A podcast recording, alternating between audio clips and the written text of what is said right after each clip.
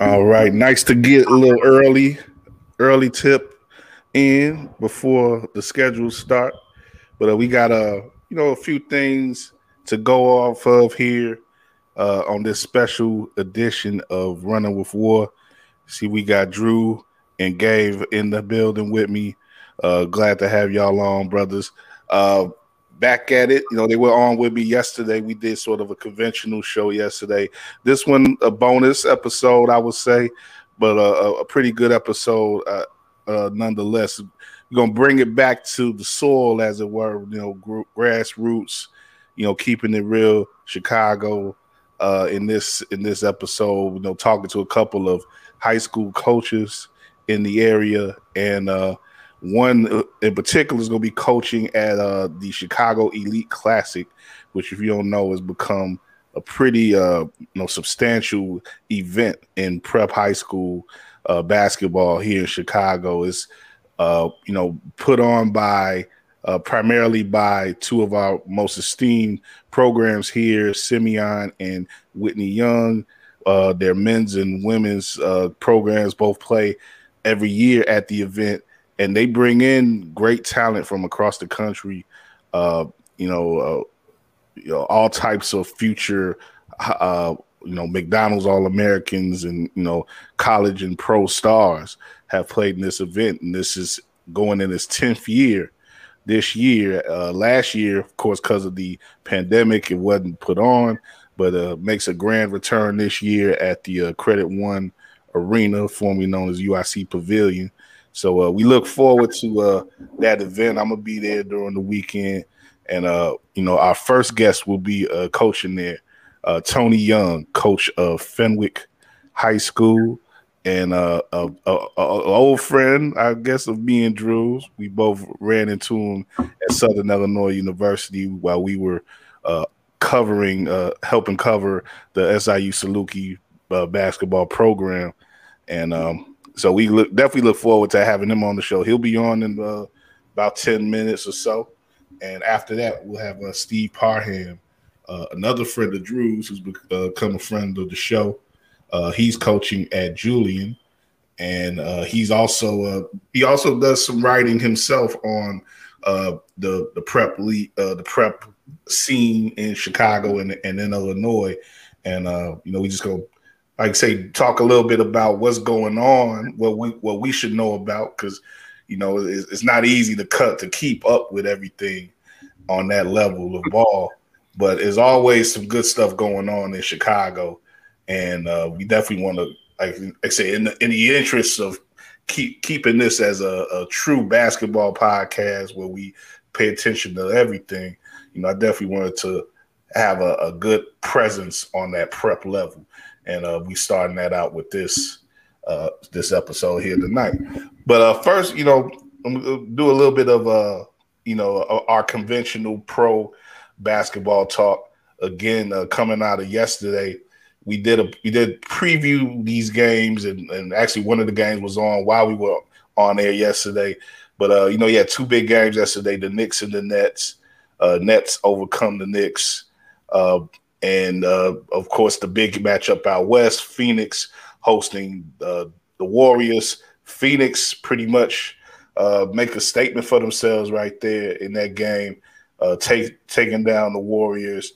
Uh, Steph, I, I, mentioned yesterday about Steph, you know, not remembering what a bad game is like for Steph, but he he, he kind of rem- reminded us yesterday. I mean, you know, some not some so much good shooting from him, and uh, you know, this is a game too where uh, Booker, you know, I may mention a Booker and maybe him wanting to show out yesterday. He leaves the game early, and uh, some news has come out today about him uh, maybe having to deal with a hamstring uh, ongoing. And uh, you know, we'll we'll see how that affects the Suns going forward. But it didn't affect them too much uh, last night. Their defense was on point.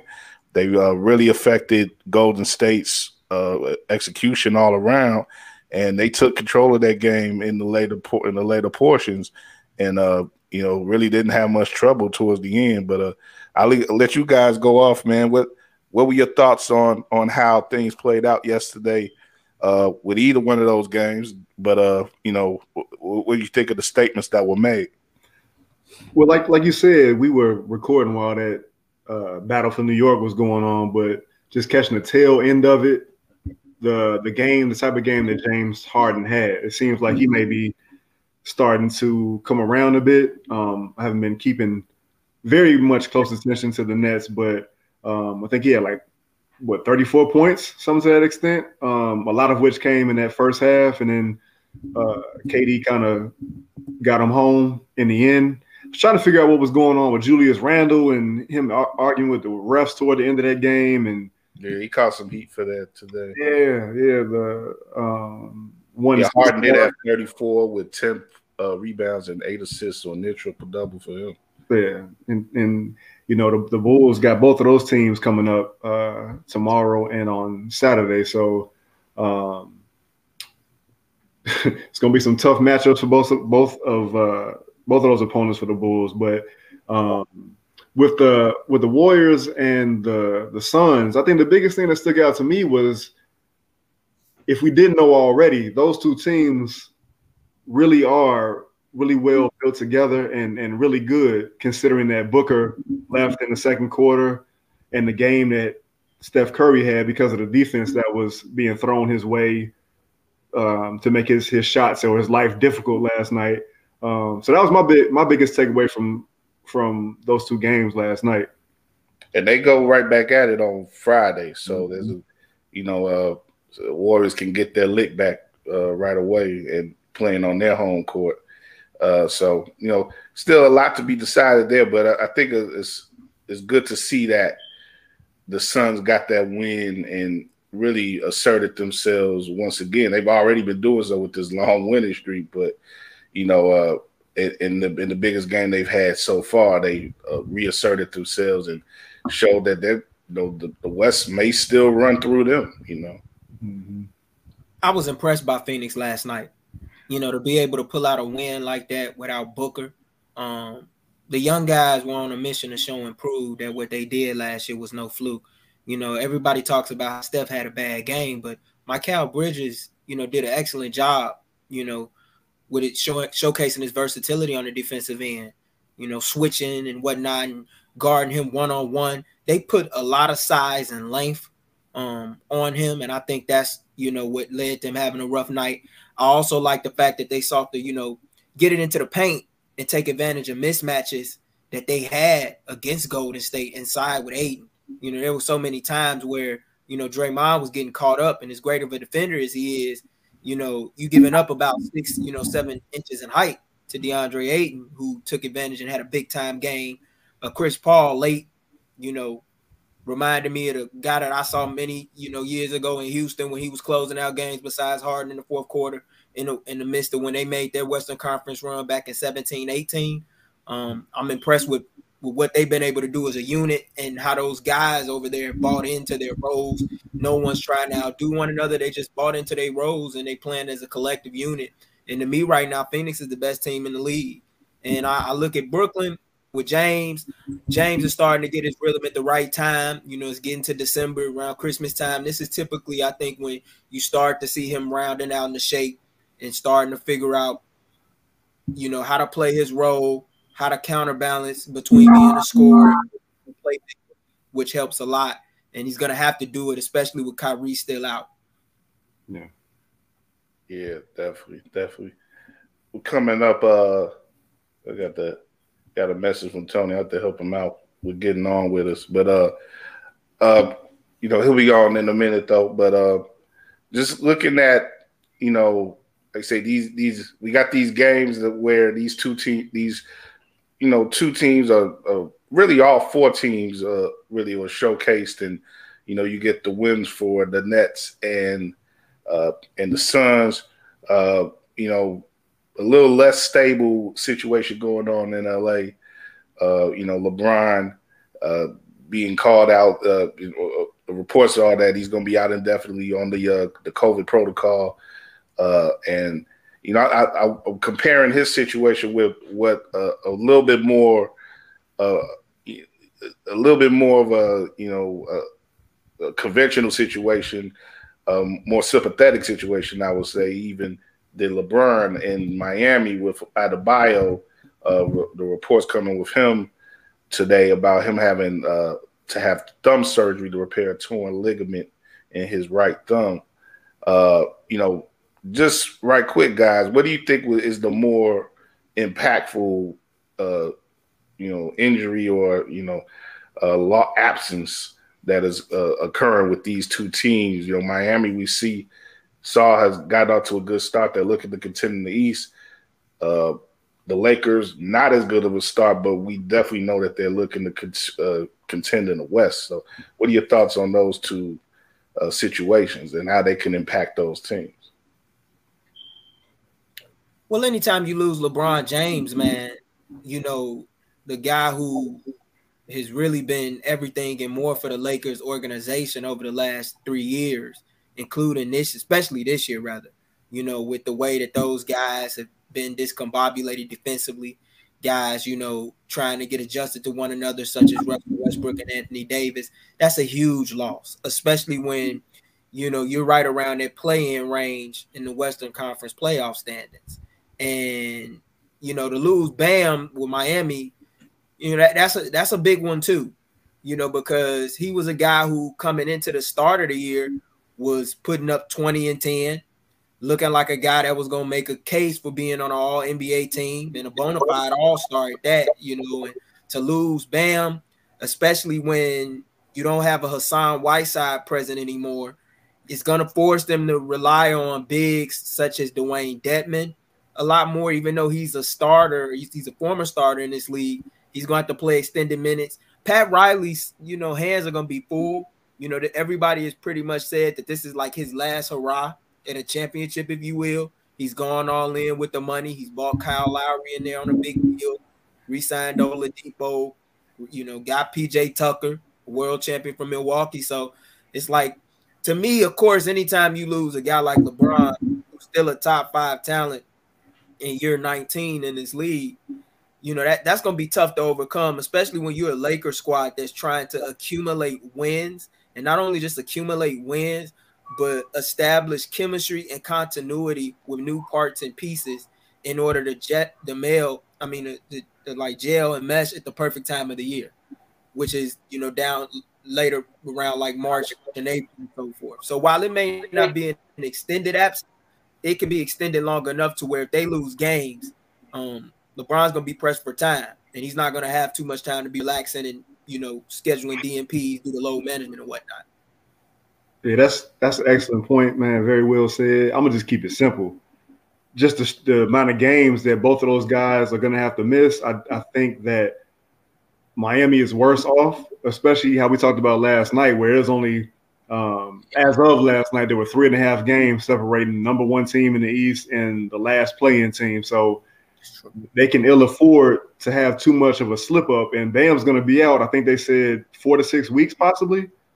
That's a lot of games. That's a lot of yeah, games. Look at that mid January, yeah. Yeah, and and no doubt that Pat Riley um, got guys in the door. You know, as Gabe said, in terms of PJ Tucker and and Kyle Lowry, um, and he still got Butler there. But they were Bam was a big part of that team, and I think that they were starting to somewhat funnel their offense through him and allow him to do more um, kind of like dribble handoffs with Duncan Robinson and different players, uh, maybe uh, Tyler Herro as well. So I, am looking for Miami to suffer more uh, in terms of those absences between those two players. Yeah. Okay, Def- definitely interested. Be interested to see how it go. I think uh, definitely the Bulls probably would have liked for that injury to happen a few days earlier, maybe.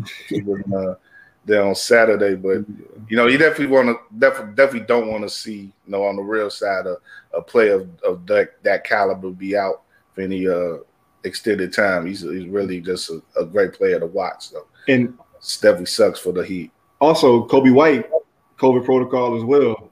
Great, thank you. I don't, I don't know why I, have been looking at the story all day. I don't know why I didn't mention that myself, but yeah, definitely. Coby is on protocol as well, so that's affecting the Bulls. And when he, you know, he's trying to get himself reestablished and everything, and you know, that's, you know, I, I wouldn't say that impact will probably equal what we're going to see on LA or Miami, but definitely impactful for the Bulls. Yeah, for sure. Just man, it, it it's almost starting to feel like uh, the White Sox, man, where people were going down, not to the same extent because they're not having a, as many uh, injuries in terms of um, you know what, what was affecting the White Sox, but just the absences and trying to reintegrate people into the lineup and still somehow managing to still stay afloat or better than afloat in the Eastern Conference. So I see a lot of similarities between those two teams. Yeah, and, and that, yeah, that AL is pretty tough for the for the Sox, and this look looking uh you know comparable for the Bulls in the in the East. So uh, yeah, let's let's get uh, our first guest in though, man. I see his camera's moving quite a bit. I hope he's he's good, but we got Tony Young of uh yeah, High School, former former. Get ready to pull up to the crib, so I'm gonna have some great conversation. I'm just not gonna be staring y'all in y'all face. I, I, I, understand, man. You you've been pretty busy, and uh, you just coming off a game tonight, right? Yeah, no, you know what? We um we had practice. We played Monday night. We played um Morgan Park for Monday night. Oh, okay. You, I think I'm, I'm, I think I'm, I mix you up with our other, our, our second guest. He, he got a game tonight, but, uh, but thanks for coming on, though, man. You know, tell, you know, I, I, I try to give you more of a, a, a elaborate intro, but Tony is, is definitely a, uh, a, a, basketball great, I would say, in a lot of ways. A state champion at uh, in, in high school, uh, a, a, star at SIU, where me and Drew uh, connected with him as uh, you know covering the the Saluki basketball program while we were down there, and uh, made it to Sweet 16 with the with the the Salukis down there, uh, a, a six man of the year in the in the Missouri Valley Conference, and uh, has gone on to a distinguished coaching career now. Uh, presently, the, the first African American, first black coach of uh, Fenwick High School, and uh, definitely a prestigious program in in Chicago area. And he will be on the sideline at the Chicago Elite Classic, which we will be getting uh, getting to a little preview of that uh, this this weekend. Uh, Tony, man, like I said, great, great to have you on and great to see you, man. It's been a minute. Man, I appreciate y'all having me on, man. You know I love talking, bro. So I'm all for sitting, sitting down and talking about basketball, talking about some sports. It's right up my alley right here, man. It's been a dope situation too thus far, being over here filming. Fenwick. It's actually one of the first times I've actually talked to somebody. I had a few people ask me, man, I've been so locked in. My team's so young this year. I got four sophomores and three freshmen at the varsity level. So the so the future is very bright, man. But like I said, this year we got to take our licks though. They got to grow. They got to learn. They got to figure it out. Yeah, you you just got hired in May, right? yep. I um yeah, the end of May I got hired. I started officially the first week of June. Yeah. And, and uh, like you said, a, young team. You you have the team, you know that, uh, pro, you know, routinely produces D one talent. Like uh, for instance, Bryce Hopkins just coming on in, at Kentucky. You know, I'm sure you would have liked to have had him for a year, but you know, he he goes out the door when you come in, and you know what you have what you have in front of you is what you have in front of you, like a younger team now. But uh, how how are you? You know, coming out of this game, you say you had a game with Morgan Park on Monday. You got this game on Friday now against Oak Park River Forest, and you know, I've I've seen that game in person at the at the Elite Classic. It's it's a very energetic game. It's a rivalry game, and um, I, I, saw a report. Uh, actually, uh, the Oak Park River Forest coach quoted in the Sun Times as saying that you know they they have every intention of getting getting getting back at Fenwick because you know you guys have had a, a dominant run in the in the uh, rivalry uh, in recent years. How how have you uh, sort of approached that and being a, a, first year coach at Fenwick? Honestly, that's my first time hearing that. Like, it don't really bother me though. I'm used to that. You got to understand the situation that you step into. When you step into a situation like Fenwick, nobody cares what kind of team you got. They just know that they beat Fenwick. So they're not looking mm. at it like, all right, cool. I just beat up on a bunch of freshmen, sophomores. I just beat up on a bunch of dudes they never played varsity before. They just glad that they beat Fenwick. So my biggest thing is always just have my kids prepared. the things that they bad on is not skill wise. Like we got some kids that'll be very highly touted, very highly recruited, some of the top players in their classes as well. The only thing is they're young. So when you talk about the speed of the game, you talk about the physicality of the game, you talk about all those nuances of going from eighth grade. I don't even care if you played some type of AAU basketball, 14, 15, you you step into a varsity atmosphere is completely different, especially in the Chicago Catholic League. And my schedule not soft at all. Like I intentionally make sure that our schedule is soft. The biggest thing is to make sure that they are ready at the end of the year. Like we can get our ass, you know, our butt kicked as much as we want right now. to be honest with you, as long as they're prepared at the end of January, come February, that's when it matters. So at this point, it's all practice, man. We just learning the stuff that I'm teaching them, the things that I'm doing. They've never seen it before. The schemes, the way I want them to play, the the principles, the culture. They've never seen this stuff before. So it's going to be an adjustment period. But like I told my seniors, they got to learn quicker. They got to be leaders. My younger kids, they got a little bit of a ceiling, but the reality is they're going to be the leaders next year. I, I, I got one junior on my team legit. I have four seniors, one junior, four sophomores, and three freshmen.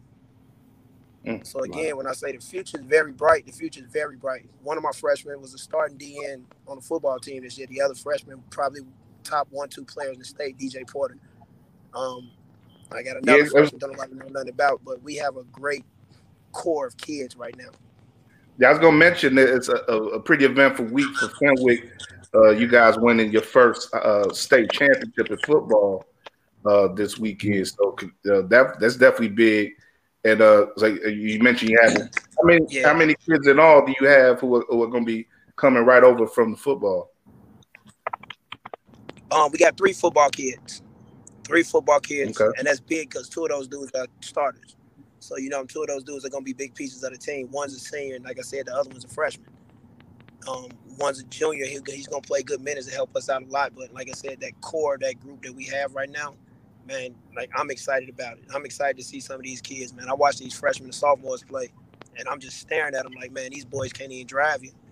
Like I had to ask that question. Like these boys still 15, 14 years old. So it's cool to watch them because once they actually grow up and it starts to click for them and they start to get their grown man bodies or they, their teenage bodies and they'll start to, to make a little bit more noise than what they are at the moment. Yeah, you talk about how young your team is, but you do have um, a group of three or four upperclassmen uh, as well. Have you had to lean yeah. on them a little bit in terms of um, kind of schooling the younger guys on your team?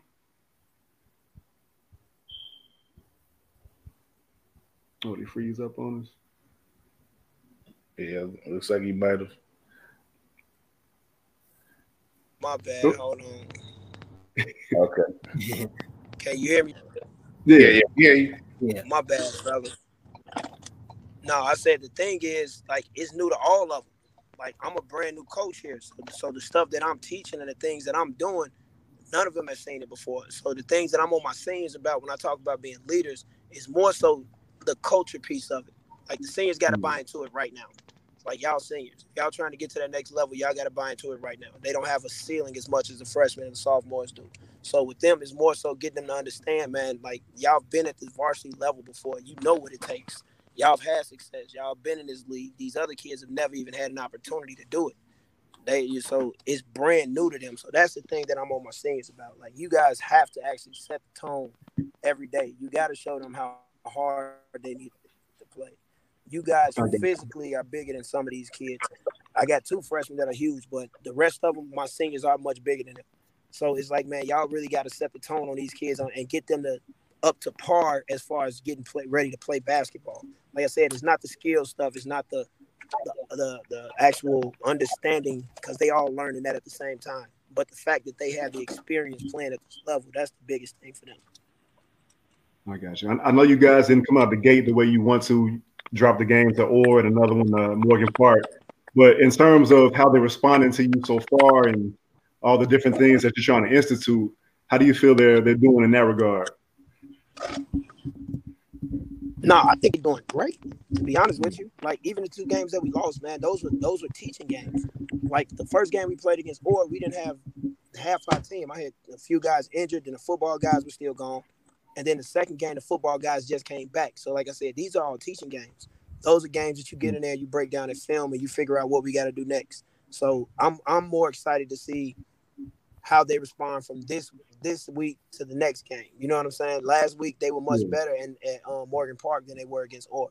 So I'm I'm definitely looking for them to be much better against OPRF than they were against Morgan Park. Like that's just my biggest thing. I got you. I got you. Coach Young, you talk about you, you talk about you know Fenwick and being in the Catholic League Blue. I'm very familiar with you know the Catholic League being a St. Rita alum. I know that's a very tough conference. You got a lot of you know heavy hitters coming at that conference. Um, and you also talk about you know how you have a team that's relatively young. And I heard you allude to a guy by the name of DJ Porter, who you say is highly touted. What which young guy outside of him has impressed you the most you know, whether it's in open runs or whether it's through the early part of the season or in practices, that you you say to yourself really has a high ceiling that no one really knows about yet, but you do. Um, it's a kid Nathaniel Marshall. Um, okay. that's my other freshman man. Nate came in and he's just a, a, a, athlete. Nate got amazing pedigree. His grandfather played in the NBA. Mama's all-time 2,000 point scorer at DePaul University. Um, mom played pro ball. She was drafted in the WNBA and just decided she wanted to stop back, step back from basketball. But Nate's got amazing pedigree. Like I said, as a freshman, he was starting DN on the football team this year. So I mean, between those two, Nate played his first game against Morgan Park, um, one practice in. Literally, they played Sunday, Saturday. He practiced Sunday, played Monday, and had nine point six rebounds. You know what I'm saying? He's he's one of them kids that he's an energy guy. He's a kid that don't mind putting his body on the line, don't mind going out there fighting. Big kid, six five, big body at 14 years old. You know what I'm saying? So he's really a name that everybody's gonna see sooner or later because he made a huge name for himself on the football field this year. So I'm excited to see him do the same thing basketball wise. Okay, Tony, I want I want to uh, talk to you a little bit about you know your path that you took to uh, get to Fenwick now, you know, uh, wh- what do you think? What is it about this job that you think is the right job for you right now? You you came out of a, you know, you you you've been a head coach a few a couple times already at in East St. Louis and with uh, uh the uh, uh, I forget the school. I forget to get I was at Marmion, Marmion Academy. Marmion, yes. My, thank you, thank you. But uh, you've been a head coach. You've been an assistant of the, some top flight coaches, Rick Majerus, you know, uh, you, you know, you work with some great coaches. So, you know, what what do you think? What is it about this job at this point where you think, uh, you know, this is go this is the right spot for you? Man, I think after you have an opportunity to do so much, man, like I said, started coaching college ball. So after being a college coach for four years, I knew I wanted to coach high school. I love college, I love the game, but I don't love the business. Hmm. If that, mm. that makes sense. So being at the grassroots level only made sense for me. Was it important for you to get? Hold on Okay, make, make sure you good. Make sure nobody behind you. No, yeah. no, I had to make sure y'all could see me, man. Yeah, yeah. no, no, but no, but uh, yeah. Was, so, was it? Oh, go ahead, go ahead. Let me get back to your answer. Now, I think the biggest thing is at this point in time, my career is just an opportunity to actually show and prove. Like I, I was yeah. at East St. Louis, we had a great team down there, and then I had a, a misfortune in whatever situation down there. So I ended up coming back home, and then when you bounce around, the blessing was that Marmion gave me the opportunity to go in and coach. So when I got to Marmion, it's it's a private school, and it's in a great conference, but it's hard to recruit. It's hard to get kids that want to come there. I did a good job of getting kids that want to come there. I think that's how I end up catching the attention of Fenwick because now all of a sudden I'm at Fenwick High School and they're saying the same thing. But like I said, moving forward, with this eighth grade class we got coming in, the freshmen that are there now, like I was able to actually pull some kids in. I'm in a situation now that we can actually go win. Like Fenwick is a basketball school. And yeah. it's amazing that they just won a state championship in football because that only helps the whole school, that helps the community. So uh, basketball has always kind of been – the name, the namesake when you talk about Fenwick High School. So to be able to be at a school where kids want to be there, like it's different going out and talking to families and talking to people. The school is amazing, the community is amazing. Basketball has a great history, but now we get a chance to kind of take that to the next level. I think with everything that I do outside of basketball, the AAU circuit, the camps, the clinics, just the network and being involved in that grassroots level or that grassroots world is gonna help me with what I'm trying to do over here at the school. It'll help me get the kids I want to get. It'll help us build the type of program that'll sustain for a long time. Like I'm not over here just to win a couple games. I'm not over here for a year or so. But I'm trying to put something together that's going that's going to roll, and people are going to start to see it. And being at Fenwick, it's a great location, man. Like it's unfortunate what happened to some of the schools in the area, but I mean that only gives us more opportunity at this point. Hmm. Definitely, definitely. I know uh, you're focused on your game for Friday. It's, it's pretty early in the in the weekend's event uh, with the with the Elite Classic, but I, I was wondering if you if you given any thought to uh, other teams that may be there or, or any uh, individuals who you may want to check out or anything because you know like say the as an event it brings a lot of uh, great talent from across the country Definitely. The game right after us the whitney young and um homewood flossmoor female game the girls basketball that's gonna be a good game mm. i'm looking forward to that the next day you got um chaminade and it st ignatius plays we play chaminade this year so we actually go down to st louis and play chaminade then Vashon play right after them. Vashon, I'm looking forward to watching Vashon compete. Um, Rita, shit, I want to go see Big JB and watch some of them boys play, man. The the good thing is that, like I said, I'm yep. a part of the grassroots world. So regardless what school I'm in, I, I deal with these kids. I know these kids. I know these coaches. I'm not that coach that doesn't talk to people. I'm not the coach that don't want to go out and, and, and I'm not very territorial in that note. You know what I'm saying? Like as long as it's not personal with us, basketball is about these kids. So I'm, I'm always gonna be there to support them, whether you at Fenwick, whether you with the Wolves, whether you with Mac Irvin Mean Streets, whatever your situation is. If you're a good kid, you got a good family. If I can help you, I'm always gonna be there to be to support and help as much as I can. So that's kind of how I've been able to make my name, man. Because genuinely, I'm just out here to work with these kids, man. I love what I do, so it, it, it's blessed me thus far. Yeah, that's, that's great to hear, man. Definitely. I, and with with that that that said, I want to get your opinion on this. Is a, actually something that we will we've talked about on our show uh, in in recent weeks. Uh, you know, you got a lot of kids who are going out to these basketball academies, as it were, or you know, these sort of specialized schools, and you know, that's something that's been happening in in on this on this level for a while. For a while, it seems to be uh, really pronounced at this point, and and one thing that uh, has been reported on has been a sort of uh, influx or outflux of kids from Chicago going to other schools in like places like Southern California and and, and stuff like that. You know, I, I was wanting to get your opinion on that sort of deal. Do you think that's a healthy thing that's being involved with with prep basketball right now, or is, um, it, is it problematic? Bro, I think it. I think it's gonna be a little bit of both if you know how to leverage it the right way to be honest with you. Like when it's all said and done, don't nobody want to see their kids leave, but the kids that have left, their families have been in put in better situations. You know what I'm saying? Like it mm, sucks to mm. be like that. He had to leave his high school. But if you get a chance to go somewhere and somebody, especially with the NLI with the new movement right now, I can get paid. I can get paid for what I do. You're not just gonna throw me on your flyer no more. Like you're not just gonna take the donor booster money. Like you can pay me for my name now.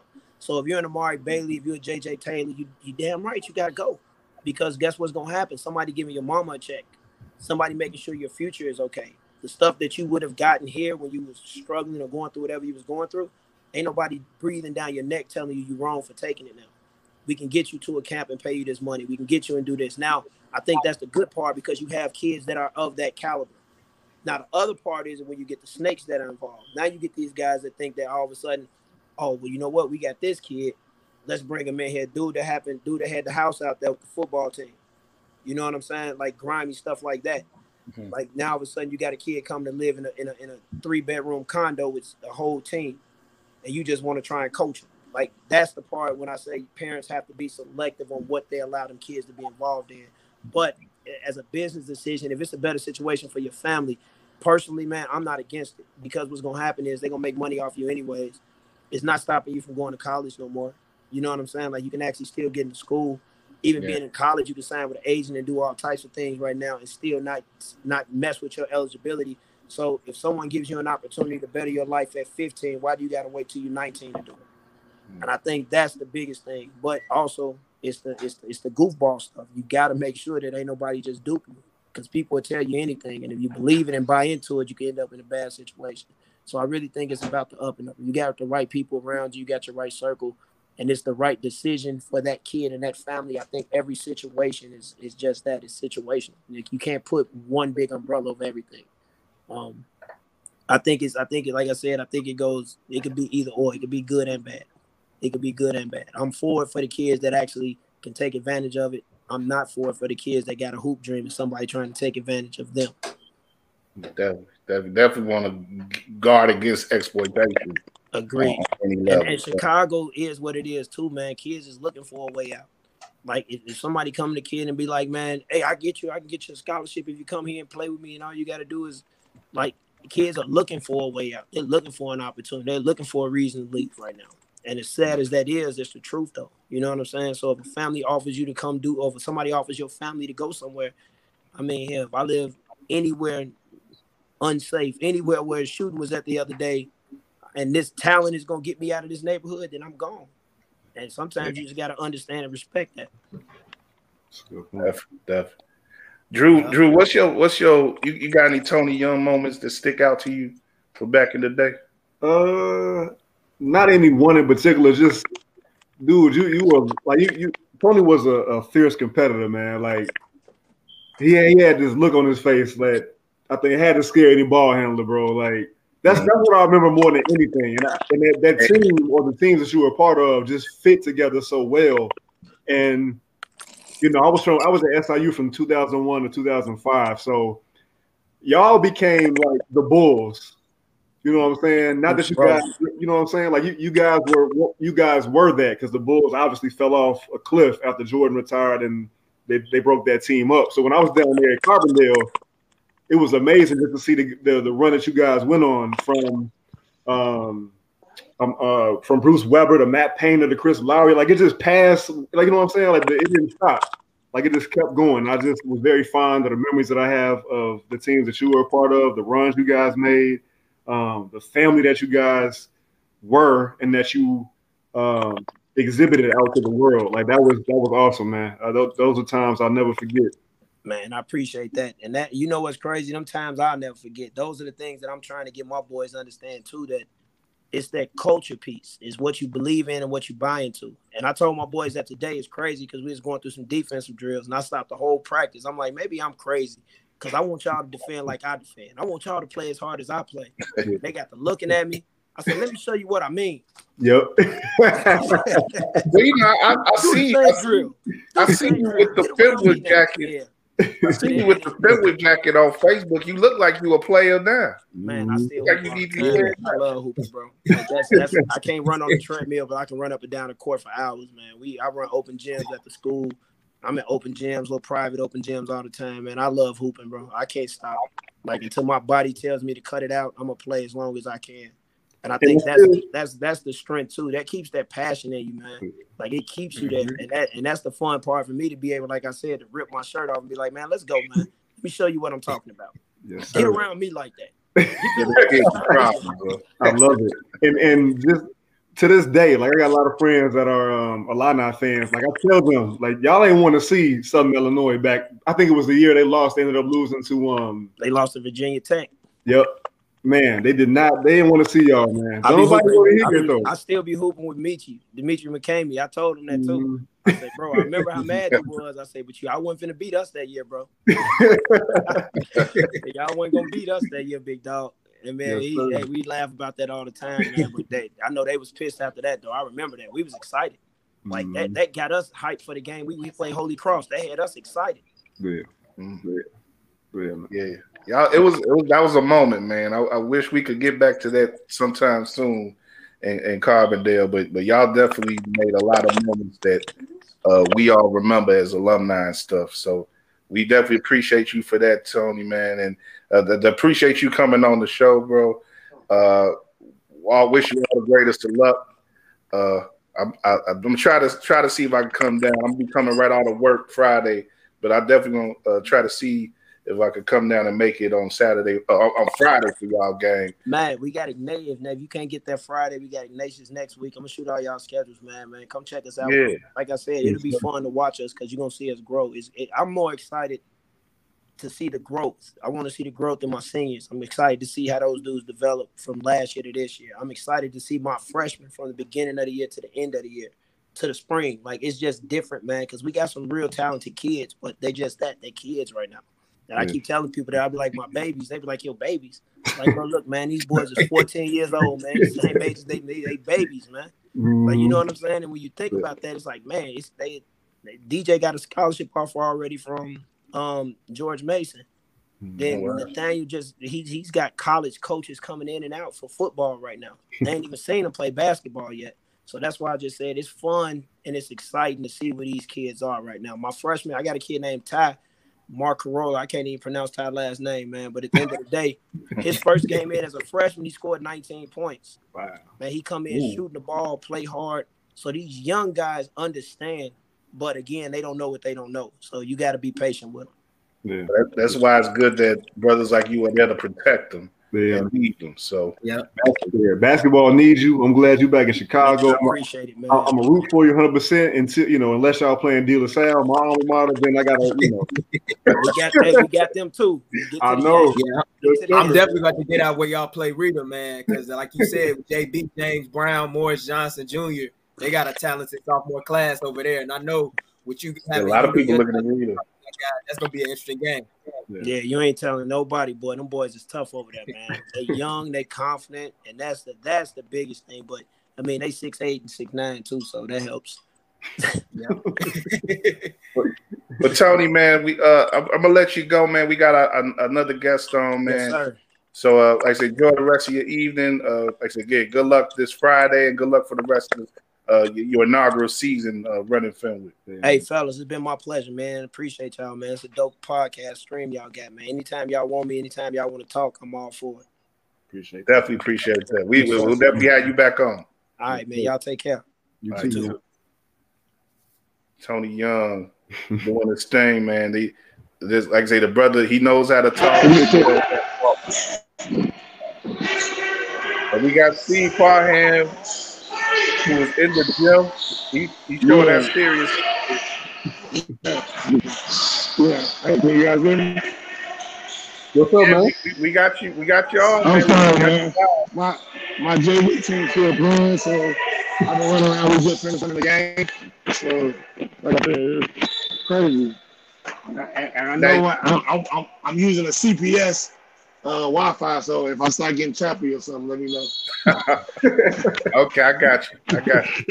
Well, well, coach, coach, man, thanks for coming on, man. We, you know, appreciate you and uh, appreciate your support of the show, man. You've been, uh, you know, uh, following us and everything for a minute, and uh, sure. you know, definitely, definitely glad to have you on to talk about your program and uh, you know the rest of the high school scene right now. Okay, no, definitely. So I'm here. See my guy Drew here. Yes, sir. What's up, man? What's going on, man? How you doing, Mr. Wilkins? yeah, what's, what's up? That Drew, yeah, Drew said y'all go back a little bit. What's, what's, what's y'all relationship about? You go ahead, Drew. man, just uh, playground battles, man. Neighborhood court uh, over there on per, uh, Pershing, off Lakeshore Drive, man. Just Oh, okay. Summer battles, man. You know, it wasn't a whole lot of tall guys, and me and Steve kind of stuck out among the crowd uh, in, in that regard. I think our games kind of mirrored each other a little bit. Uh, yeah. Post players that could dribble but could also shoot and face up on you. Um, Steve, obviously much better, went on and had a great career as a player and is now doing big things as a coach, man. So I'm proud of it, proud of this dude here, man. He's got another one of my um, childhood friends on his staff as well, uh, Mark Manning. So it's just you know seeing seeing those guys do what they're doing, man. Tony Young too. It's just and the things that Tony was saying, man. It's just it, it, it really hits home, man. It feels good. Yeah, no, I've, I've been following Tony, man, so, you know, for a while. You know, following don't know him really personally, but been following for a while, man. Uh, has has definitely led a, a good career up until now, and doing I would go watch uh, Fenwick play against or Fenwick was in that game up until about that third quarter. Honestly, with those guys that he had, and I was I left maybe five minutes into the third quarter. Can you hear me? Oh. Yeah, yeah. It's a little bit in and out, but yeah, keep going. Yeah. Kiera's? I'm sorry. Yeah, I not I left five minutes into their game, and I probably should have stayed for the whole game because we played Orr that Sunday and got whooped. we got destroyed. So yeah, I, I don't know what I was doing. We yeah, we, we played Orr and lost. Yeah, don't don't laugh. We lost 71 to 18. So I don't know what I thought what I was doing leaving Oh, that wow. game uh, so soon. That was to that was tonight's game. Wow. No, that that was uh, no, no, no, that was Sunday. Sunday. Okay. Sunday. Yeah, Yeah, that I was looking at some of your results, man. I, I saw that come up. I was like, Tony- this gotta be a runs a typo. good programs, a lot of good. Yeah, nah, no, and I, I, I, I could definitely say, I can say one thing. One thing happened. We had practice on. We had practice Saturday, and nobody showed up. Oh, I guess, oh, you know what, just practice it, so I don't know. Thank you. I'm sorry. Yeah, we had practice on Saturday. Yeah, we had practice Saturday.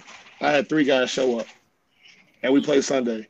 So it's, it's it's a process over here, uh, trying to teach these kids how to get back to what Julian used to be, because they have no clue.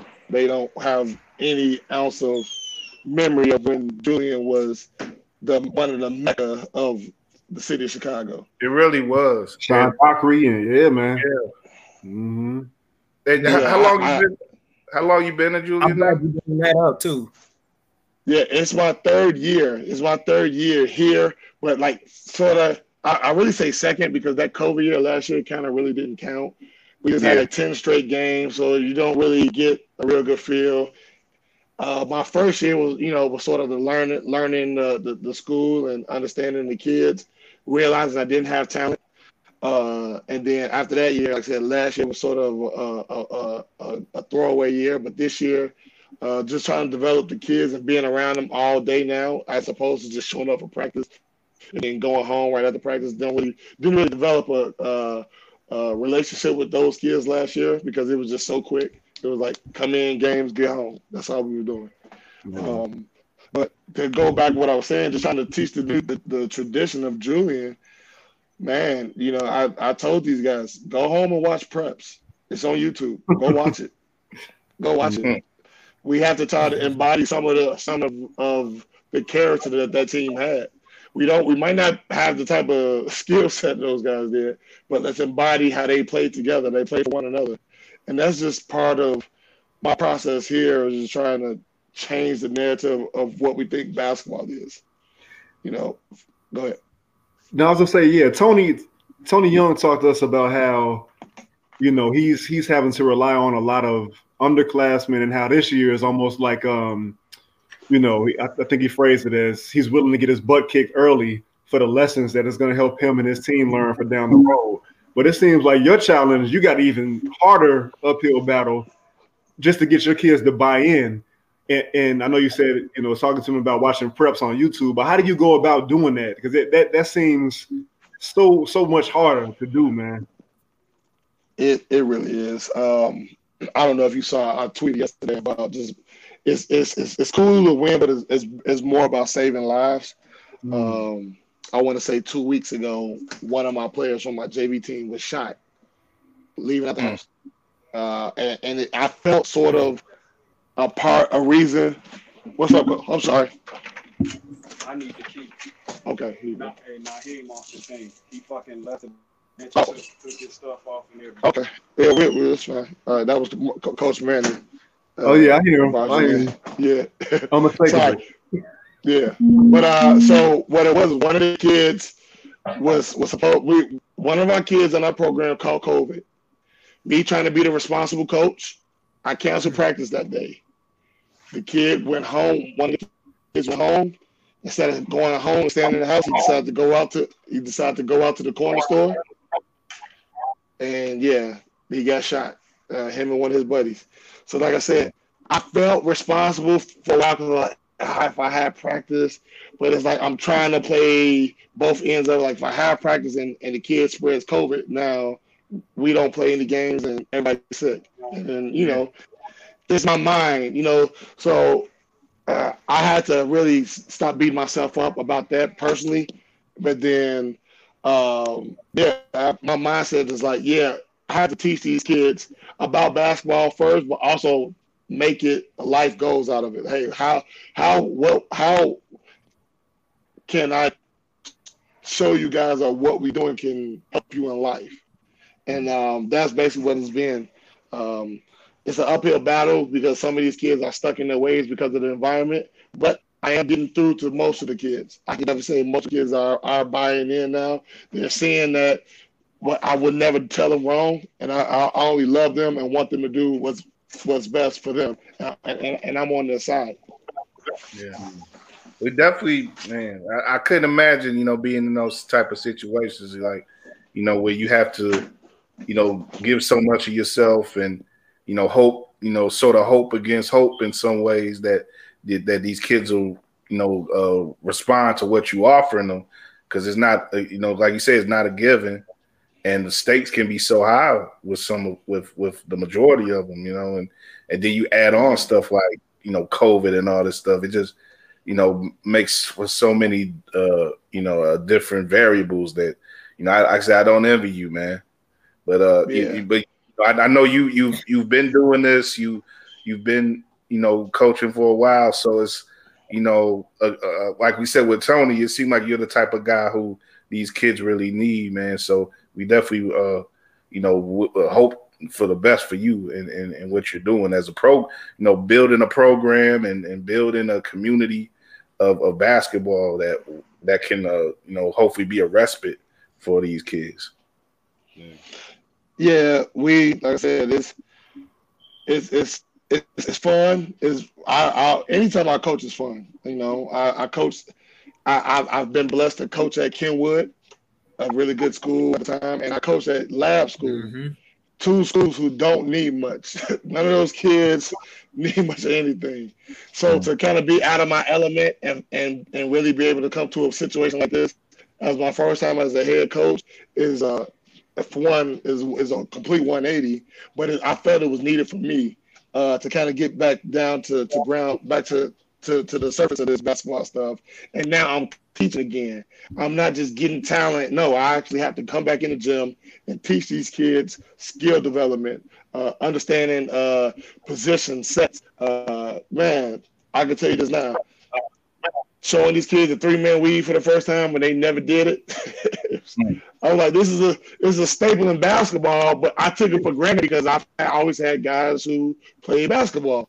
So mm. now coming to a situation where kids like, wait, what is this? Oh, I'm supposed to go behind them? Yes, yes, sir. But now I have to slow down myself because I've always been like, man, boom, let's move on to the next. No, no, no. This year, step one and all we doing for that whole day is step one. Can't we can't really go to the next part until we lock in that first thing. So that's just where I'm at right now with my with, with, with my team. Uh, it, has been it's been a fun journey with these guys because they actually are trying to trying to get it. They're trying to buy in and and and trying to just get them to like each other now. That's the next part. They buying into me now. We're just trying to get them to like each other. That that can be tough too when you're dealing with with high school kids because you never know how what could set them off yeah. among, amongst each other, and you know, inside and outside the locker room. Yeah. yeah. But you know, you, I, I, you know, you're also a writer. I'm glad you told me yes. that. So I, I look, uh, I, have seen, I've looked up some of your stuff online, and uh, you know, you, it, you see like you, you, you do quite a bit of getting around and looking at you know kids, you know, workout and in different events and stuff, and uh, you know, part of this, you know, part of this uh, show that we're doing, we're previewing the uh, the Elite Classic this weekend, as okay. well as just sort of giving an overall look at at the Chicago area, uh, you know, for this for this coming winter and everything. And uh, you know, if you just want to talk about, you know, what what does being a writer and being, you know, sort of out there uh, looking at ki- looking at kids at different programs, looking at different schools and stuff. What do you what do you think that does for you as a coach? And um, you know, what, what what are some of the things you've been noticing about the the, the local scene right well, now? I kind of get okay. Yeah, go, go ahead.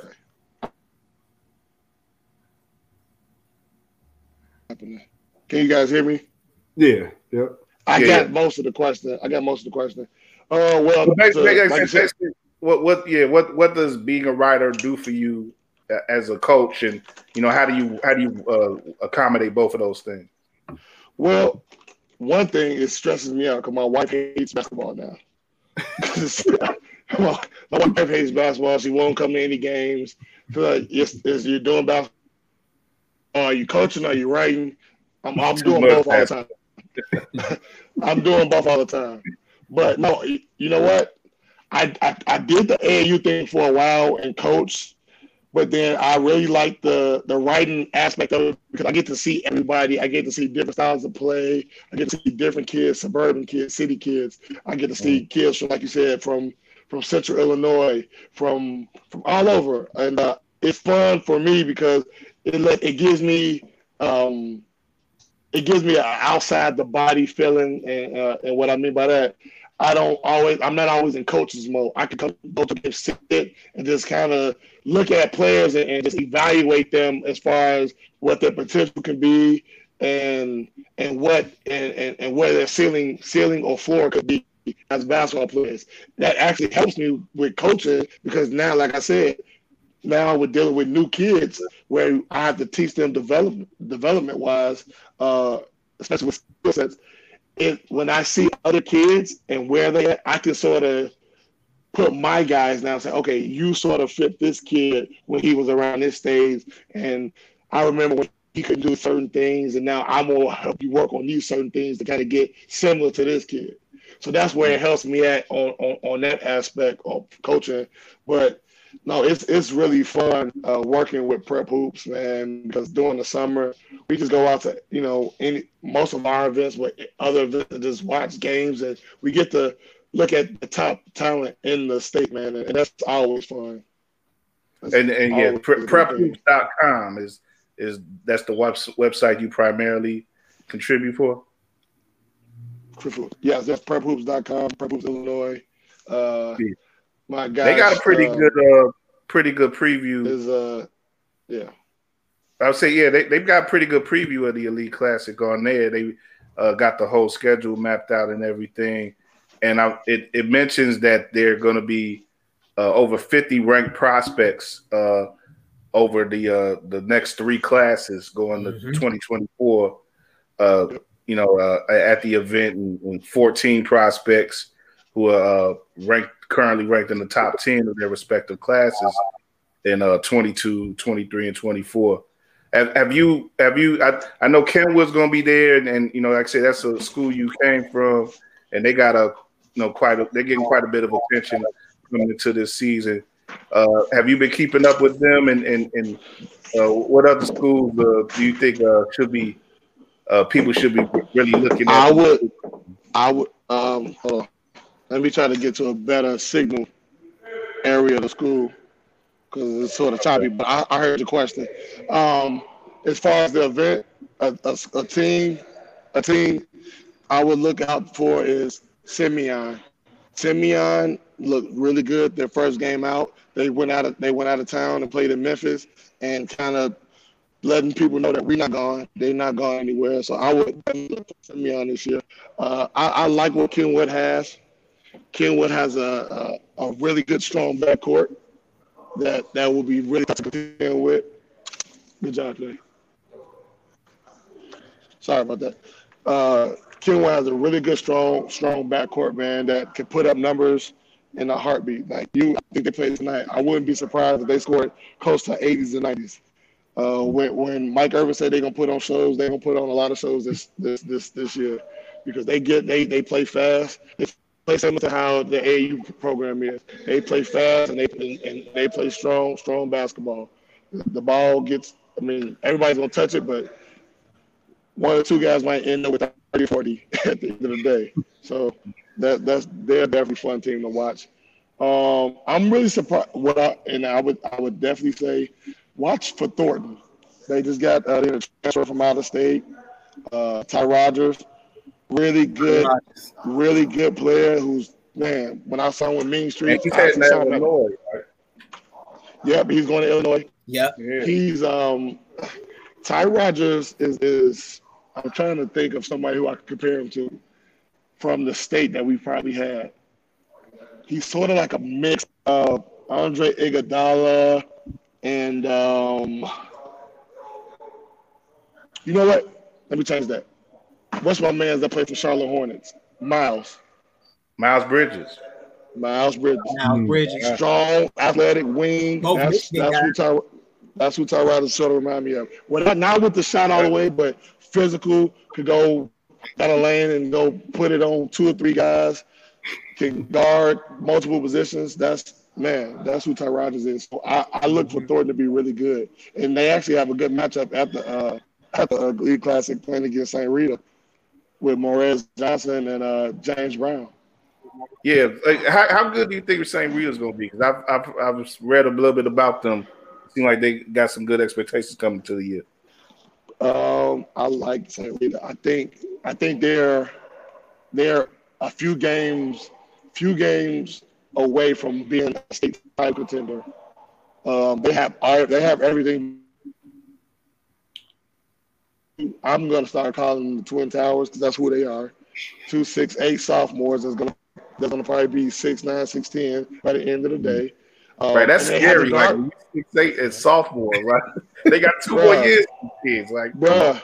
And realistically, and, and bro, it's and they're legit though. It's not like they're trying to like let's figure it out. No, these are, are legit Division One high major. Both players can go get it whenever you, they want to type guys. Like if I take one of them, if I take one of them, I'm automatically a title contender. I'm sorry, I just take one. But yeah, like those, that's that's what St. Rita has. And the guard play, Jaden Rita is a great guard um, who can do a little stuff with the basketball. Um, and um, ah, my man, my mind is going crazy. I can't think of the other guard who's a junior, but he's really good as well. So like they have the pieces. I think more just about them still learning to play together. And like I said, I think the more and more they keep developing uh, uh, uh, a rapport with each other, they they are a definite title contender. if Drew Gabe, y'all want to jump in on anything? Before I can keep Just on. uh, how did things go tonight, Coach? I know you guys had urban Well, prep Steve, today. I, I have a lot of Go ahead. You got it, Gabe. And that- that- I think let, let, the, let them answer Drew yeah. first. I'm then- familiar with you. Okay, go ahead. Oh no, I was just uh just asking you um how did things go tonight? I know you guys had urban prep.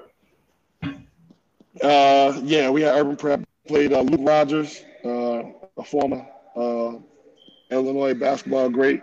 Uh, sort of intimidating when you got Luke Rogers, DeAndre, uh, Big Big Dre from uh, Westinghouse sitting behind the bench, and um, Amari Sawyer all on Urban Prep, uh, Brownsville side, rooting against me.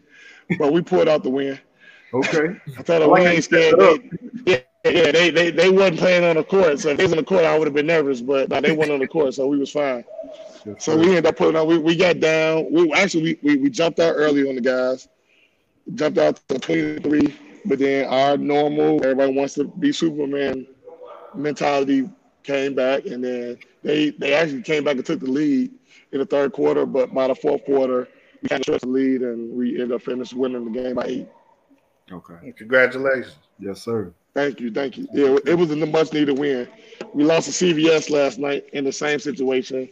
Uh, guys took the lead, was down by halftime, took the lead, about, about took the lead going into the fourth quarter, and then we just lost our minds and we lost that game. But today was a good a good bounce back game.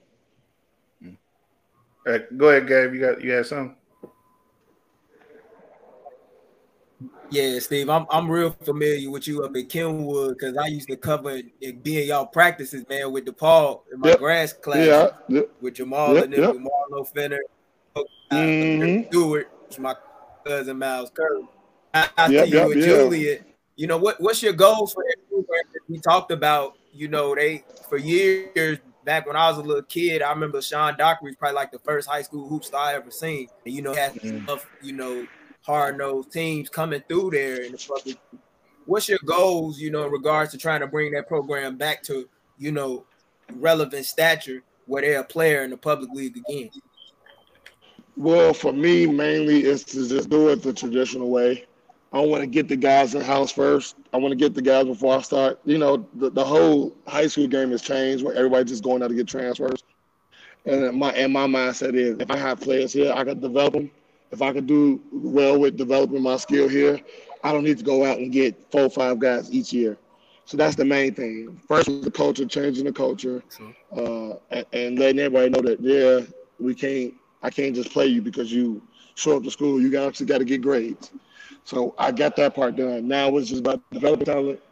Put the, hold on, put the put the uh, jerseys in the, in the, uh, in my office. Yeah, so we're just developing talent and just my my younger group, my sophomores, they just want to get in today. They are really awesome, man. And I struggle not pulling them up and making them play varsity because I want them to keep their camaraderie. Um, so it's like, oh, man, you just had 30 for JV. I need you right now, but I can't do that. I can't do that to my coach, man. I, I'm, I'm, I didn't want that done to me when I was a JV coach, so I, I try not to do that to him. So, uh, yeah, you know, I, I think my process is once we start getting it rolling, I think we have a, a team that can win this conference. We're in the lowest conference right now, CPS, the Blue Division. We can win this conference out outright, and then we can start building with being able to go get players from from schools and saying, "Hey, we'll win a program again." Let's uh, you know talk about the the talk about what Julian used to be and how we're trying to get back to to that next level. Success can breed success, definitely. So yeah, yeah, that's, yeah. that's definitely key. But uh, you know, I, I want to I want to uh, you know, we we mentioned of course Sean Dockery a couple times. You know, uh, talking about the past of Julian, a great pass and everything. And like I say, uh, uh, for anyone who remembers that time, so much celebrity came about his way simply because he was recruited by Duke. And, you know, definitely 20 years ago, that meant something, you know, uh, that meant everything uh, in, in college level. It still is meaningful. And I, and, I, and I say that because I want to bring up a kid uh, who actually uh, in this area who just got uh, committed to Duke and is actually like a, a, a, like on one of the lowest levels, uh, like a one A kid actually named Jaden Schutt. And uh, I, I, read a little bit about him. It's, it's, it's, very interesting. He's the first recruit actually for um, for uh, Yorkville Yorkville Christian. Hmm. Yeah, for Yorkville Christian. But I say he's the first recruit after uh, Coach K for uh, yep for John uh, Scheyer. Yeah, John for Jon Scheyer. Thank you uh, for Jon Scheyer, who's taking over the program. And Jon Scheyer, of course, was a, a, again a kid who got a lot of celebrity as a as a prep as a prep star because he was recruited by Duke. So I just I want to get your opinion on on this kid. Have you seen him at all? And and you know, uh, do you you know what do you think about being in that situ that sort of a situation where you know you you become like a star overnight because of, of schools that uh you know, get inter- interested in you and being connected to a school like Duke? Well, for one, like Drew knows, I'm a number one Duke supporter. I'm Duke till I die. Oh yeah, yeah. You were you were tweeting during the Duke uh, Gonzaga game the other day, two years. Yeah, I'm a huge Duke guy. So even even think about last night, coming home after a loss and then coming oh, yeah. to play Ohio State yeah, it just messed up my whole day. But no, Jaden Schutt, man, let me tell you, ultimate supreme scorer. He reminds me of Jon Scheyer. Can can if you leave him open, it's a wrap. You might as well call it layup. He he gives you that Jon Scheyer toughness, but super athletic. Like will again will go dunk on you uh, type of feel. And then he has that JJ Redick catch and shoot where as soon as you come past half court, you got to guard him type type of mm-hmm. uh, player. Um, okay. The thing that I love for Duke is that we we need to kill that. And I'm saying we as Duke uh, because guys like, yeah, guys like Joey Baker, who was supposed to do things like that, has not lived up to the to, to, to the name. So a kid like who has that that arrogance, that moxie, that we know by his fourth year, they're gonna treat him like uh, Allen uh, when he was at Duke. So you know, I, I like Jaden Schutt. I'm guessing you foresee that Duke is gonna, you know, with with John taking over, you, uh, that you foresee them maintaining and, and maybe even building back the connection that they that they once had in the Chicago area? Yeah, I, I, I really do. Uh, Jon Scheyer's coach, uh, right now his name is his name escapes me, is really still connected in the, on the on the high school scene out here.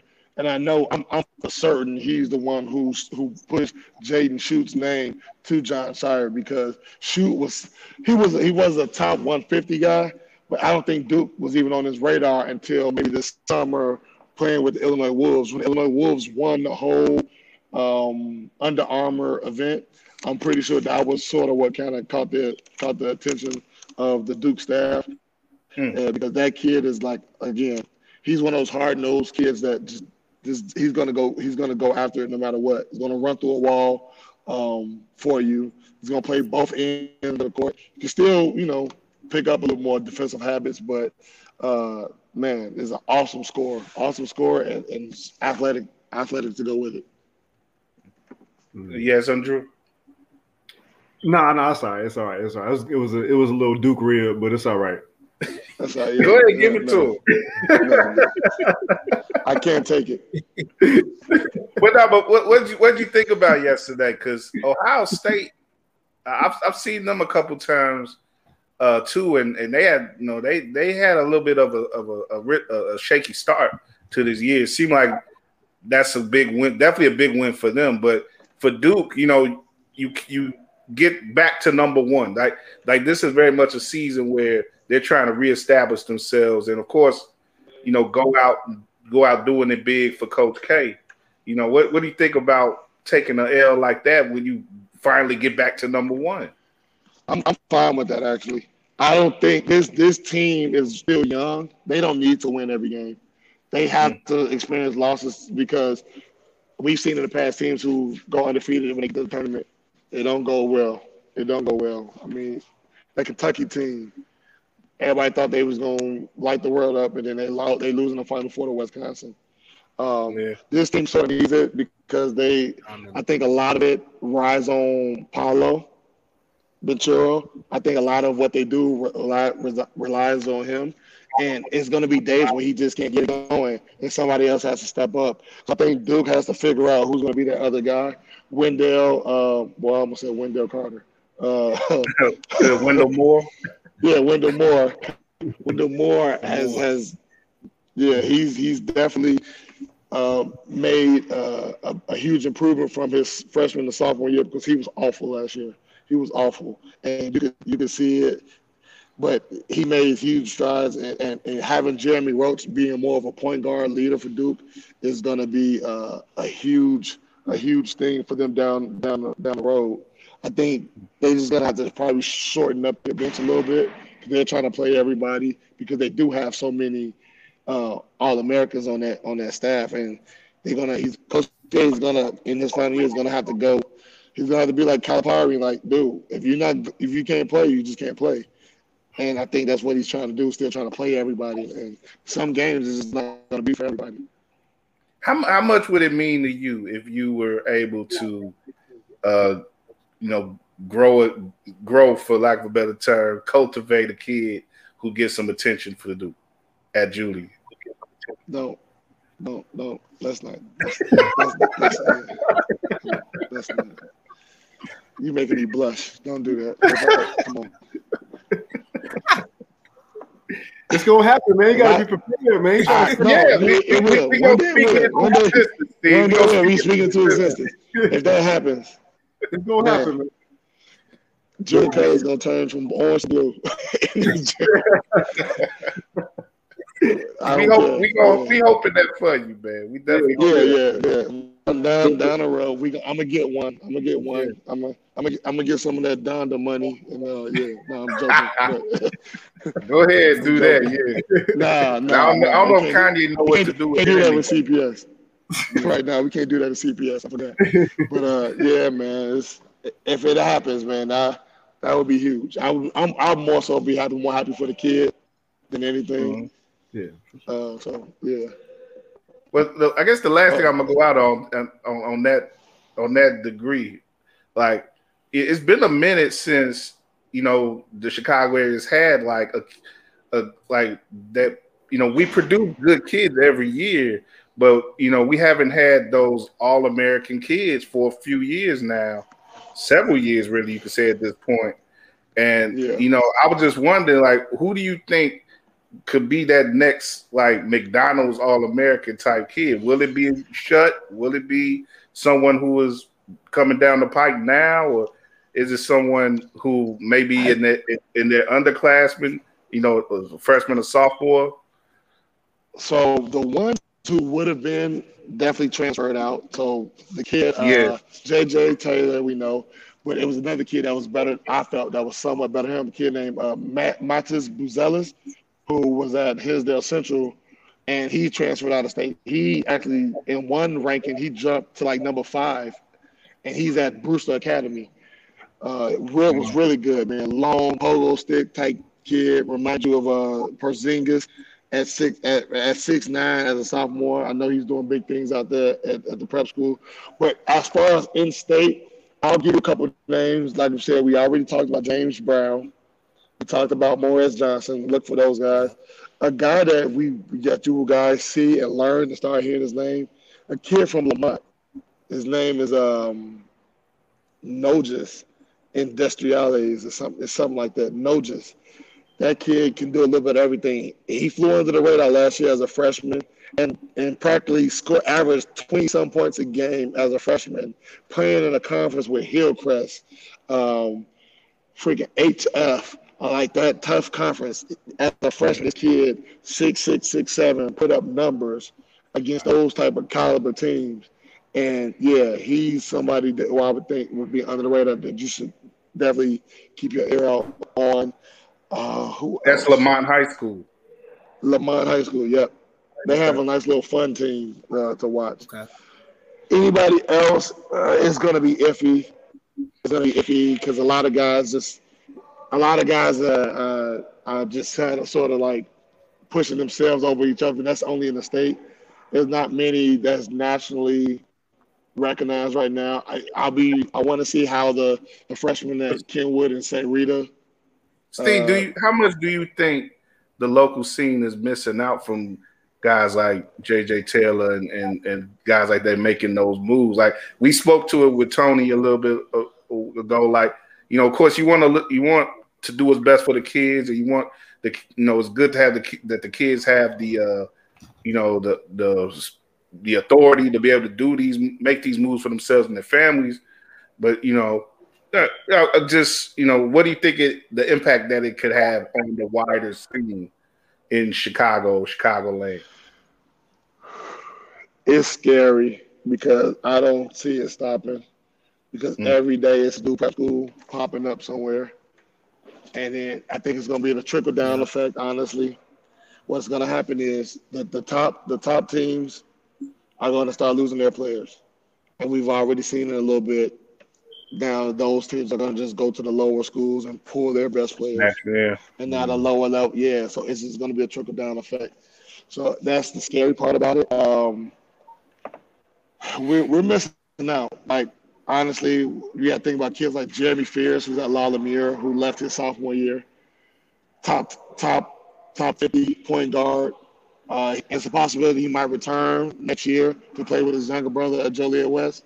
But man, he's so fun to watch when you see him. And I, and I watched him play with Bradley Beal over the summer, and he's really, really good. Um, so missing out like him, guys like again the Matas Buzelis, who would have been a household name by, by this point if he would have stayed here in Illinois. We're missing a lot of top talented guys. You got to think Amari Bailey, if he doesn't leave, is still at Whitney Young maybe, and now now we have a, a, a for sure McDonald's All American. So it's man, it, it's just tough, man, because you know we don't have that money to try to compete with a lot of these guys, and all they're doing is plucking, and it, it only gets worse because you got the overtime league now. I haven't really heard much about it, but they're still, you know, taking top players and, and doing stuff with them. So it's, man, it's it's it's it's. I'm sort of lost words because I, I hate that these kids are leaving because these younger kids who never got a chance to see him would have would have definitely been appreciative to watch these top national talents in their city, in their state. Yeah, I guess uh, you know Tony. Tony said too is like a. It, it, could be some pluses and minuses definitely involved with it, and to me, it just seems like it's it's the encroaching professionalism that you know we have to make. You know, sooner and sooner these kids have to be at you know almost working at a professional level in the in the moves yeah. that they make and the way that they have to apply themselves to the game. I think there's there's almost no transition from being a kid to being a professional. It's, it's getting less and less of that time for them where they could just play the game and develop in a natural way. Yeah. No, it's it's it's tough and it's hard too when you have your parents who are all in on you trying to go to the league too now. So now you're putting the added pressure.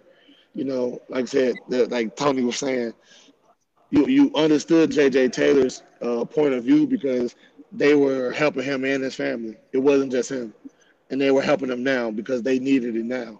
And the more and more we start having kids that come up that way, it's like it's going to take away from the talent pool and it's going to hurt our it's going to hurt us overall as a as a Chicago Mecca basketball because we're not pushing out those guys anymore. They're from here, but they're not playing here, and so it hurts our name as being the Mecca basketball because, yeah, somebody just throw out a bag and we spoke we, we spoke a couple weeks ago on this show about like that moment when you had when it was uh Cliff Alexander and um that you had like the three I think it oh, was yeah. uh it, yeah, it was Jabari Cliff Alexander. And, yep, yep. Jabari and um and Tyler Ulis. That whole Tyler that, Ulis.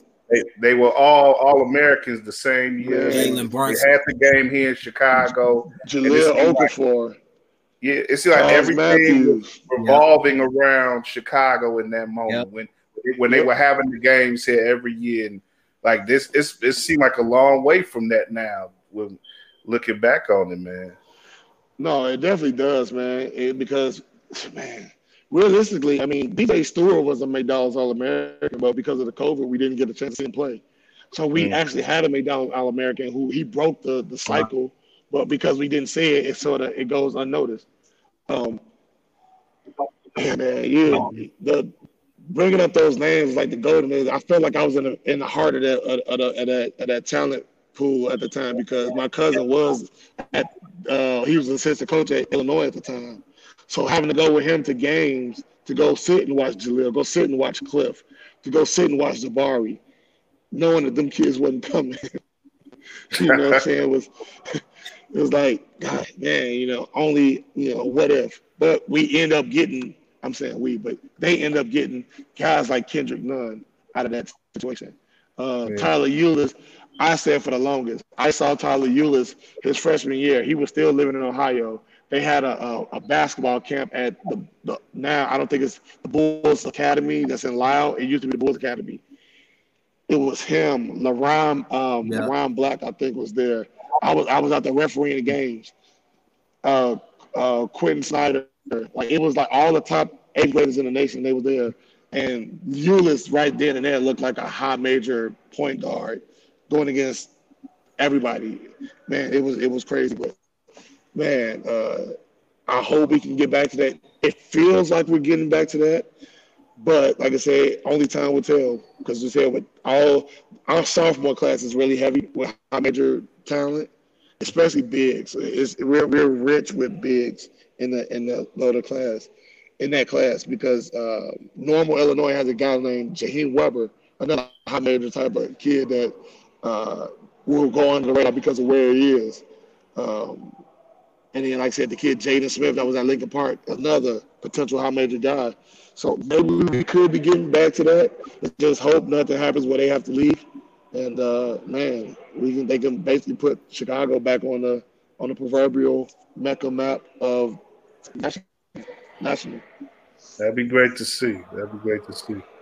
Yeah, you guys got anything else you want to throw at, at Steve?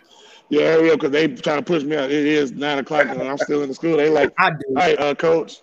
Yeah. Go ahead. I, I, no, I no, no issue. About Glen who that Glenbard West? Yeah, about Glenbard West. They the number one team in the state right now. Yeah, led by uh, Braden Huff. What you think about him? A Gonzaga commit. My pop was telling me he had checked two ago. He said, "Man, they a real unselfish team that like to spread the ball around, man. And they real fun to watch." I, I'm not used to seeing too many hoopers come out of Glen Ellyn, so I was kind of shocked when I saw that they was number one in the state. Yeah, let me let me tell you guys something. It was weird that, that we had this whole conversation and didn't even bring them up. I'm glad you did. I would I, I would have felt bad not talking about Glenbard West easily the number one team in the state, easily could go undefeated without a problem. Braden Huff, like you said, mm. six, 6'10, could put the ball on the ground, could shoot it, can do a little bit of everything. They have shooters all around him. It's like three or four shooters. He can pass, he can shoot himself. Um, gosh, they have uh, uh I can't, and again, my mind because I'm I'm exhausted, so I can't remember everybody's name. Caden Pierce, another six eight size wise, like they don't have to put the ball. They just advance the ball up over their head and next person catch it, advance it. Like it's like crazy. And no matter what you throw at them, they they have a way to, to beat you. You you can't you can't beat them. They're gonna go one three one. You can't you can It's hard to play against it because their length just covers the whole ground. You could be a college team and it's still gonna give you length because they have college length on on their side. They man, I I can't wait to see them this weekend. They're not playing in the Elite Classic, but they're playing. Uh, they're playing one of my favorite players, uh, Nick Martinelli at Glen, Glenbrook South, on Sunday at Ridgewood Shootout. Okay. And I had like that's a must for me. Okay. I have to go be at that game. Uh, Nick Martinelli is one of those kids that if you you go find out, people say I was his biggest fan. Kid he's going to Elon, can finish and do everything around the rim. Um, and he has a, a teammate in Connor Norad, who a hard working player. Just reminds you of Caruso. Reminds you of Caruso. Just kind of does a little bit of everything. Plays hard, no matter where he is. Um, so yeah, man, like that's that's a must game. Like I'm excited to go see that game more than I am any of the Elite Classic games. And Elite Classic is going to be a great one to be at. Mm. But that that game on Sunday at two thirty, Glenbrook uh, uh, okay. Glenbrook South and uh, Glenbard West is going to be a man one one to be at. That's that's why we talking to you, man. You got to put us on with these things, man. So that's why we glad to have you on, Coach. Yeah, absolutely. No, anytime, man. Anytime, man. Like I said, I, am a basketball guy through and through. You know, it's, it's bad. My, my wife is calling me because she's locked out the house, and I'm still here talking about this. And uh, she's yeah, like, "What took you so long?" yeah, we, we, we get ready to wrap up anyway, Coach. So yeah, we'll let you go. But thanks again. We appreciate your support, and uh, definitely hope, wish the best for you this season. And we'll uh, we'll keep in touch. Definitely. Yeah, congrats on the win tonight. Thank you, coach. Thank you, Drew. I almost called you coach. Congrats. You coach somewhere. All right, you, you gonna be coaching too. Get Drew. Yeah, man. I, man, I need it, man. Man, I, I, I need another coach. I need so Drew, if you, you listen, go. I mean, if, if you can, bro, get up here. All right, fellas, I gotta go. I gotta go. All right, I got these guys over here waiting at them. They mad. They upset. All right, fellas. All right, man. Yeah. we, need, we need to have a video diary with, with Steve, man. We need to we need to do something with you, man. man. Yeah, man. I don't know. They got a lot going on. What do you want, son? Put it up. All right, bye, fellas. I gotta go. All right, man. Take care, Steve. All right. yeah, that's that's a good one, man. Definitely appreciate uh, the the knowledge that Steve, you know, like he's he's, he's out there, man, writing and coaching and and definitely put us on up on a lot of stuff. Gabe, man, you had some great questions. But I'm glad you I'm glad you brought up. Bar West because I wouldn't have brought him up. I was getting ready to wrap it up. So I've been hearing a lot about them. I've yeah. been hearing so much about them, man, as a group. And my my cousin plays out in their conference, and okay. my father got a chance to catch him. And I've been oh. reading a lot about him in the paper, and I'm like, I've seen Braden Huff his highlights and stuff, but I really didn't his team in the surrounding part around him were that good. So I definitely mm. got to check them out. For sure. Gonzaga seemed to be like keeping steady too, like a, a little bit of a reach out here with with with some kids. So that's that's interesting. Yeah. You know why though? Roger Powell. Oh, okay. The West yeah. standout, formerly oh. Yeah, that's Mark Few's lead assistant, and that, and he's he's done a hell of a job being a recruiter. They was with Val and Drew, and, and Gonzaga. Um, it's just continuing. He, he's putting on he's putting in a lot of work on the recruit trail for those guys and helping them get a lot of guys out the Midwest, whether it's with Jalen Suggs, Chet Holmgren, and now Braden Huff. I Mark Few's been around. I've seen him in a lot of open gyms at Quest. I remember Mm. like six years ago, he was just like asking a bunch of questions to guys about like certain sets and was talking about his affinity for Chicago players. So I'm not really Mm. surprised to see Gonzaga take this rise, especially when he's been going internationally and now nationally, you know, recruiting guys out of you know other areas besides just the Great Northwest. Oh yeah, yeah. I mean, definitely Gonzaga's a national program at this point, and you know, Chicago's going to remain a, a spot where these big programs keep, you know, f- trying to feed themselves to get get players. Even if you don't get the top top players here, you there's always there's always talent here to get that'll help you build your programs and you know possible pro talent. You know, so yeah, it, it- it's it's great to be able to to recognize this stuff on the ground floor, man. So uh, definitely definitely gonna be uh, keeping up with with how the high school scene goes, and you know utilizing people like Steve and Tony. And uh, I'm, I'm looking forward to this weekend and and and looking how uh, looking how the the season develops with all these these great uh, prep players here in in Chicago, in the city, and, and, and right out right outside. So that's uh that's it for this show though. You know, guys, great job, man. Really appreciate you riding with me on this one. And um we'll be back next week with another another new running episode. And um until uh, look at we'll uh, do some looking back on the Chicago Elite Classic. I'll talk about that and uh my experience and what I saw and everything. And uh also like I said, keep up with what the Bulls did with the Knicks and the Nets games, big games coming up, and and uh, some some college stuff too. You know, the DePaul and Loyola's playing this weekend, so that's going to be a pretty interesting game on the local side. And um, yeah, definitely going to uh, see how things fall out with uh, with the uh, like I say the the Elite Classic and everything, and um, maybe even uh, keep up with how that that that that big matchup that Steve mentioned too, with Glenbard West and uh, Glenbrook. So yeah, that's it for now, y'all. Thanks for watching. Uh, keep uh, following us on War Media on YouTube, uh, War on Anchor on all major podcast platforms.